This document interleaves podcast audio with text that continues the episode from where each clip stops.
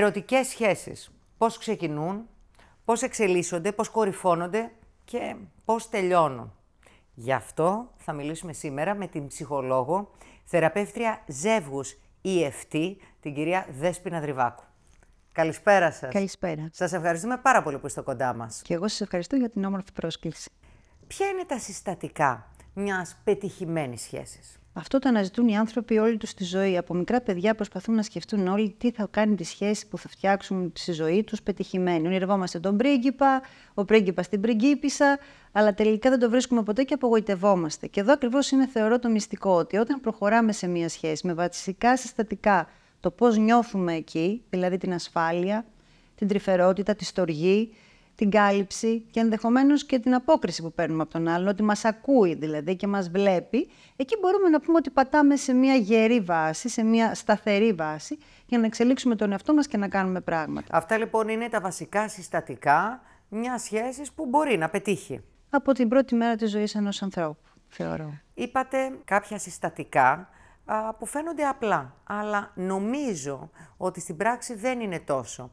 Όπως είπατε, να είναι ο άλλος συναισθηματικά διαθέσιμος ή να ακούει ο ένας τον άλλον. Βλέπουμε όμως στην πορεία μιας σχέσης και στην τριβή και στην καθημερινότητα ότι αυτό δεν συμβαίνει. Αλλά το χειρότερο είναι ότι θεωρεί ο άλλος ότι «μα τα κάνω όλα σωστά».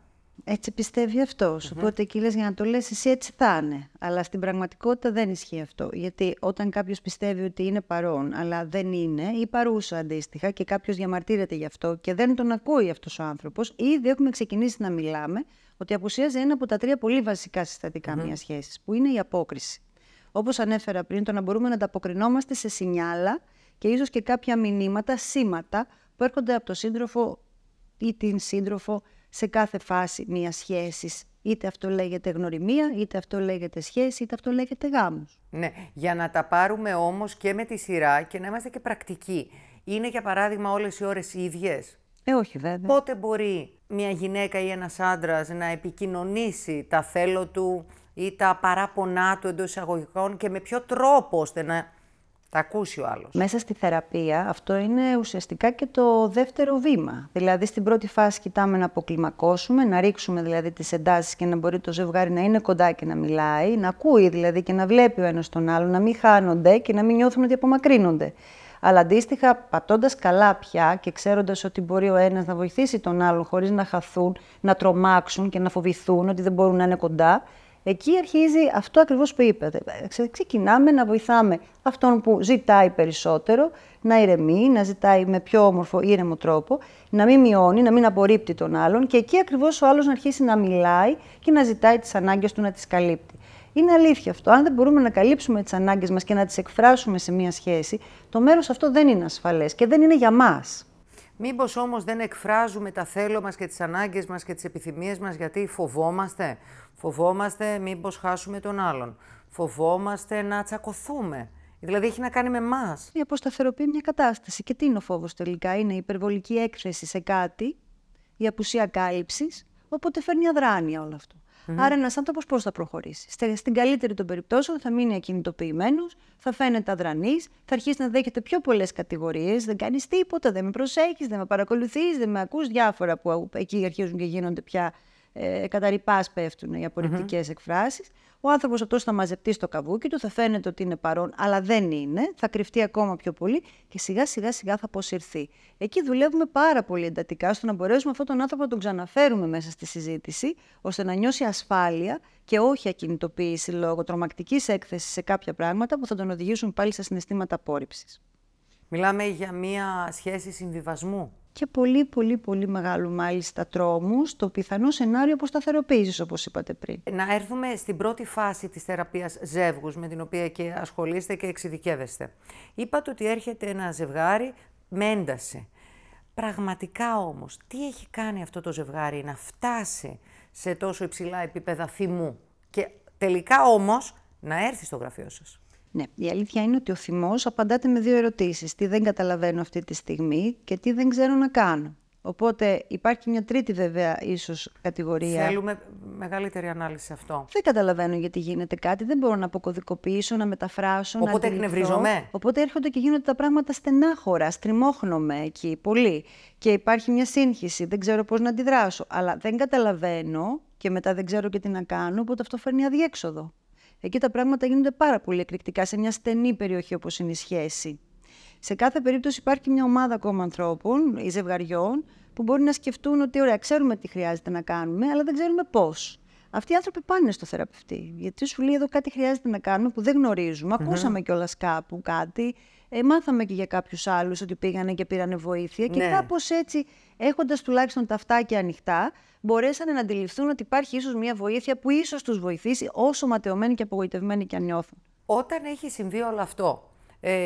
Στην πάροδο του χρόνου, δεν χάνεται και η ερωτική επιθυμία? Εννοείται. Γιατί εκεί αρχίζει ένα άλλο παιχνίδι πια, το ερωτικό παιχνίδι, εκτός του κυνηγητού και του κυρίαρχου στοιχείου που είναι η αναζήτηση της κυριαρχίας πάνω στο, στο παιχνίδι αυτό. Όταν χαθεί όλο αυτό, δηλαδή ευνουχιστεί με λίγα λόγια ο αρσενικός της ιστορίας, δεν μπορεί εύκολα να κυριαρχήσει πάνω στο θηλυκό, πάνω στη γυναίκα αυτή στην οποία θα ήθελε να εκφράσει τα συναισθήματά του, αλλά ακόμα και τέτοιο ζευγάρι να μην είναι, να είναι πιο πνευματική η σύνδεσή τους.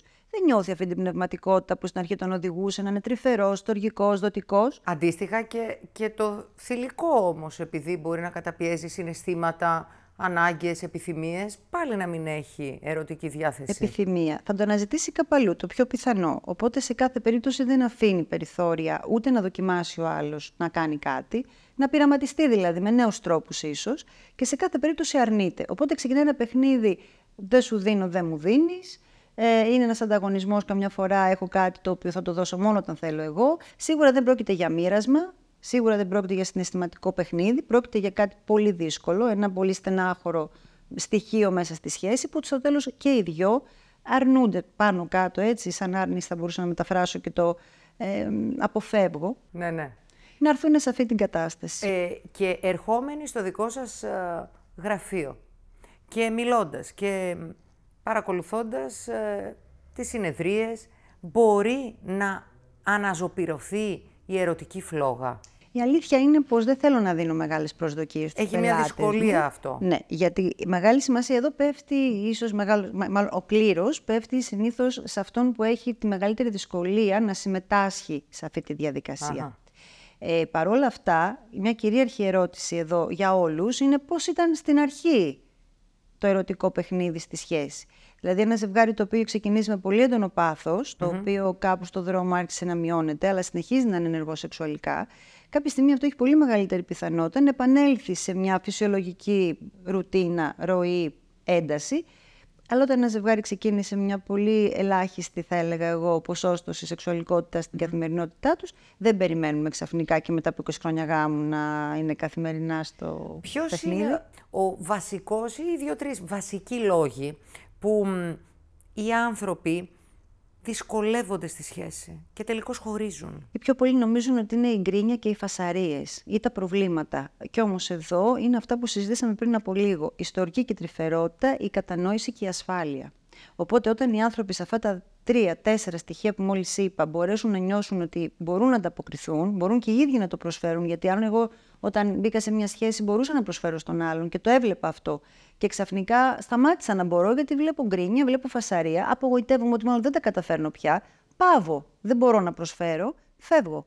Όταν όμως δω ότι μπορώ να προσφέρω στον άλλον αγάπη ή τρυφερότητα και είναι δεκτικός ο άλλος αυτό, μένω, θεωρώ ότι μπορώ. Οπότε αυτό που ουσιαστικά αλλάζει είναι η αίσθηση επάρκειας και η αίσθηση κατανόησης ότι ο άλλος που είναι δίπλα μου είναι εκεί για να με φροντίσει, να σταθεί κοντά μου και αντίστοιχα και εγώ να ανταποδώσω με τους τρόπους που μπορώ. Όσον αφορά στην τρυφερότητα, αυτό δεν είναι στοιχείο του πρώτου καιρού στη σχέση ενός ζευγαριού που αυτό κατά τη διάρκεια του χρόνου μειώνεται? Ναι, είναι αλήθεια και αυτό. Απλά στη σημερινή εποχή, επειδή τα ζευγάρια αλλάζουν λίγο τον τρόπο που έρχονται σε επικοινωνία, δεν είναι πλέον τόσο το το βλέμμα ή αυτή η πνευματικότητα που μπορεί στο παρελθόν να ήταν πιο έντονη στους ανθρώπους, αναγκαία θα έλεγα. Αλλά τώρα τι είναι?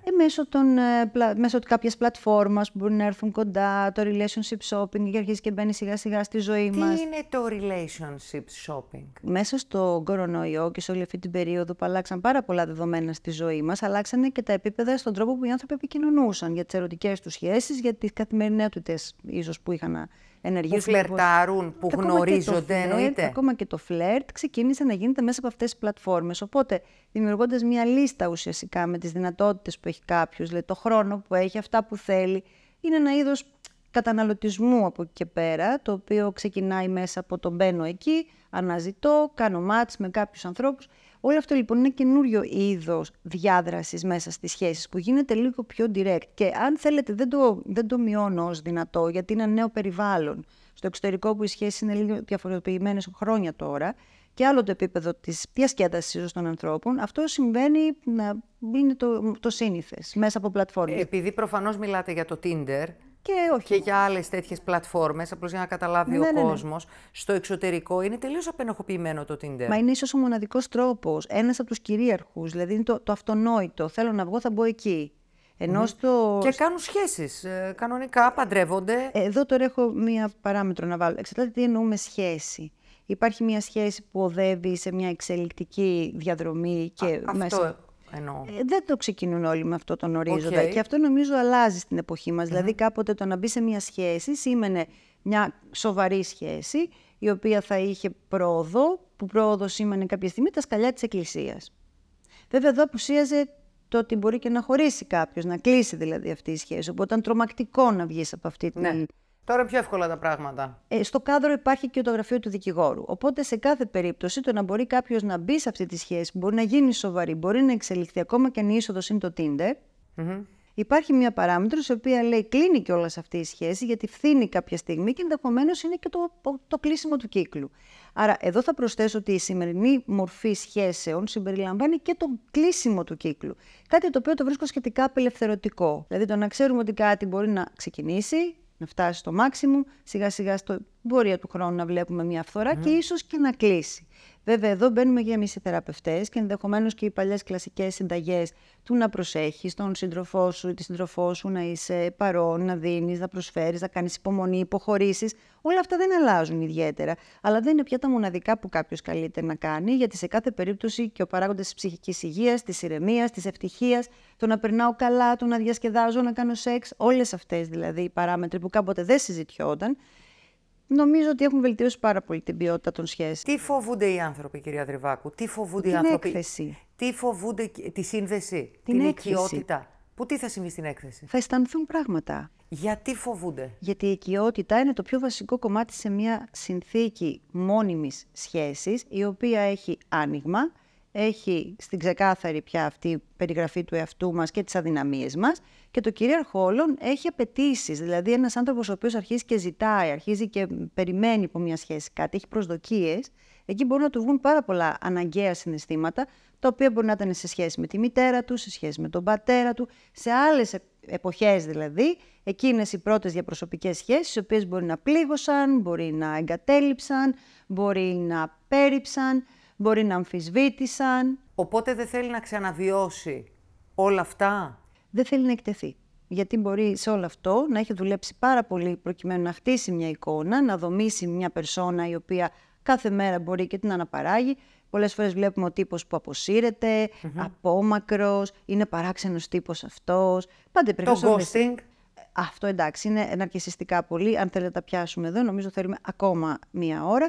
Αλλά θεωρητικά ήθελα να αναφερθώ και στο παρελθόν που πάντα υπήρχαν αυτοί οι τύποι, λίγο απόμακροι, λίγο παράξενοι. Που... Είναι οι φοβισμένοι. Ήτανε οι εγωιτευτικοί. Ναι, αλλά στην ουσία, εσείς ως ειδικός. Για μένα ήταν αυτοί οι οποίοι δεν θέλανε να εκτεθούν. Ήταν άνθρωποι οι οποίοι βάζανε στο τόσο όσο το να πάρουν κάτι από μία σχέση, από μία διάδραση, μία αλληλεπίδραση, και αφού έπαιρναν στο τόσο όσο για να μην εξοικειωθούν και να μην ζητάνε παραπάνω μετά, σηκώνονταν και φεύγανε. Αυτό λέγεται απόσυρση. Φοβούνται την απόρριψη, φοβούνται το να εκτεθούν γιατί μπορούν στην πορεία να εγκαταλειφθούν. Είναι τραυματισμένοι και αποφεύγουν να έρθουν σε επαφή με το τραύμα. Σε κάθε περίπτωση είναι κάτι το οποίο αφορά τους ίδιους. Εκεί μπαίνει βέβαια και το κομμάτι του συντρόφου, της συντρόφου, που θεωρεί ότι είναι υπεύθυνος να τον θεραπεύσει, να κάνει τον πατέρα του, τη μητέρα του, τον θεραπευτή του. Εδώ εγώ ως θεραπεύτρια λέω αυτό είναι λάθος. Φύγε. Stop doing this. Γιατί απλά θα παλεύεις με κάτι το οποίο δεν θα μπορέσεις να το καταφέρεις. Γιατί δεν είσαι όλα αυτά τα οποία, εν πάση περιπτώσει, θέλεις να είσαι. Και επειδή μιλήσαμε για παιδιά, να επιστρέψουμε στη συνθήκη ενός γάμου που καταλήγει σε διαζύγιο και υπάρχουν παιδιά, ένα παιδί, δύο παιδιά, περισσότερα. Υπάρχουν πολλοί γονείς που μένουν σε γάμους για χάρη των παιδιών τους, σε εισαγωγικά το βάζω. Πόσο καλό ή κακό είναι αυτό? Αρχικά είναι καταπιεστικό. Επίσης, τα παιδιά έχουν την υποχρέωση να συντηρούν το ζευγάρι αυτό, έτσι, άρα να παραμένουν παιδιά, γιατί μόλις μεγαλώσουν, τότε για ποιο λόγο θα μένουν αυτοί οι άνθρωποι στον ίδιο χώρο. Δεν είναι τόσο τίμιο, δεν είναι τόσο καθαρό. Οπότε, σε κάθε περίπτωση, τα παιδιά αντιλαμβάνονται ότι αυτή η σχέση που υπάρχει εκεί δεν είναι ένα πρότυπο ξεκάθαρα γονεϊκό ή συντροφικό, έχει κάτι ακόμα εκεί από πίσω, έχει ίσως κάποιες προσδοκίες, κάποιες άλλες συγκρούσεις, έχει κάποιες δυσκολίες τέλος πάντων. Γι' αυτό και πολλοί γονείς. Άλλες συγκρούσεις, τι ωραία κουβέντα. Ναι, το να αποδεχτείς και να παραδεχτείς ότι κάποια πράγματα έχουν ολοκληρωθεί ή αρχικά ξεκίνησαν με λάθος κίνητρο ή με άλλο κίνητρο και στον δρόμο μας προέκυψε και ο γάμος και το παιδί και ό,τι άλλο μπορεί να σημαίνει. Γιατί πολλές σχέσεις δεν έχουν μόνο αυτούς τους παράγοντες ως κίνητρα και κριτήρια, αλλά και την οικονομική αποκατάσταση και την είσοδο σε μια άλλη οικογένεια και την αποκατάσταση την κοινωνική.